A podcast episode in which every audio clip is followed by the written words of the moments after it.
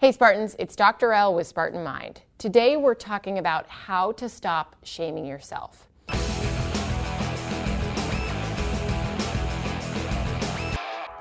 Shaming yourself is important to talk about because the language that we have for ourselves, about ourselves, actually matters a lot. And shame is something that can erode our sense of self and our self esteem. Brene Brown actually said it best that shame is differentiated from guilt in the sense that shame is a focus on self and guilt is a focus on behavior.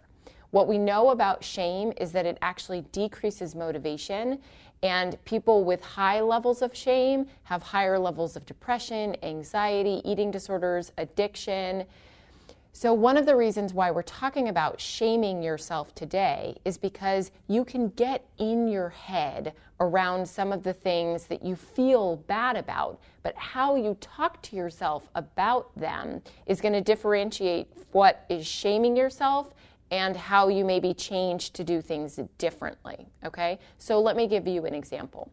Let's say I forgot my best friend's birthday, and it's three days after, and she sends me a text and says, Hey, forgot my birthday with like a sad face emoji or something like that. So there are two ways that I could talk about that in my head. One is I could say, oh, fuck, I'm such an idiot. Okay? That would be shaming yourself. Or I could say, oh, that was such an idiot thing to do. That is different because what I'm doing in that example is I'm separating myself from the behavior, right? So forgetting her birthday wasn't great, but I'm not an idiot for doing that. It was maybe just sort of an idiot thing to do. But the reason why that's so important, and I know it's a small distinction, but it's actually really key because the more self deprecating we are towards ourselves, when we say things like, I'm such an idiot, I'm such a failure, I'm such a loser, we don't feel good about ourselves when we say those things, right? And that perpetuates sort of this decreased self esteem. But if we take the focus off of self and onto the behavior, we actually have greater availability to change our behavior next because we don't think it's inherent.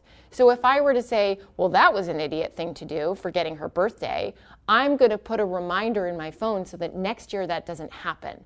I'm more likely to do that if I've separated myself from that. But if I just say, well, I'm a fucking idiot, then I'm not going to necessarily change my behavior because I think it's inherent to who I am. And that's why it's really important for us to create that separation. So, to change our language from self and more towards behavior. Think about it on the race, right? Let's say you failed an obstacle, and at the end, you're super mad at yourself and disappointed because it was something that you practiced a lot, and you say to yourself, I'm such a failure. Well, that's shaming yourself.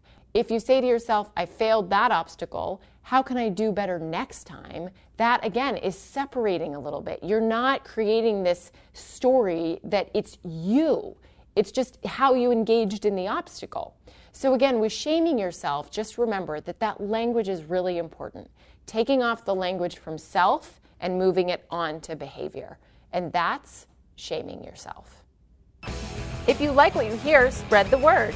Tell your friends, subscribe and review on iTunes, or comment on YouTube. Then come tell us what you think. We're on Twitter at Spartan Up Pod or Instagram at Spartan Up Podcast.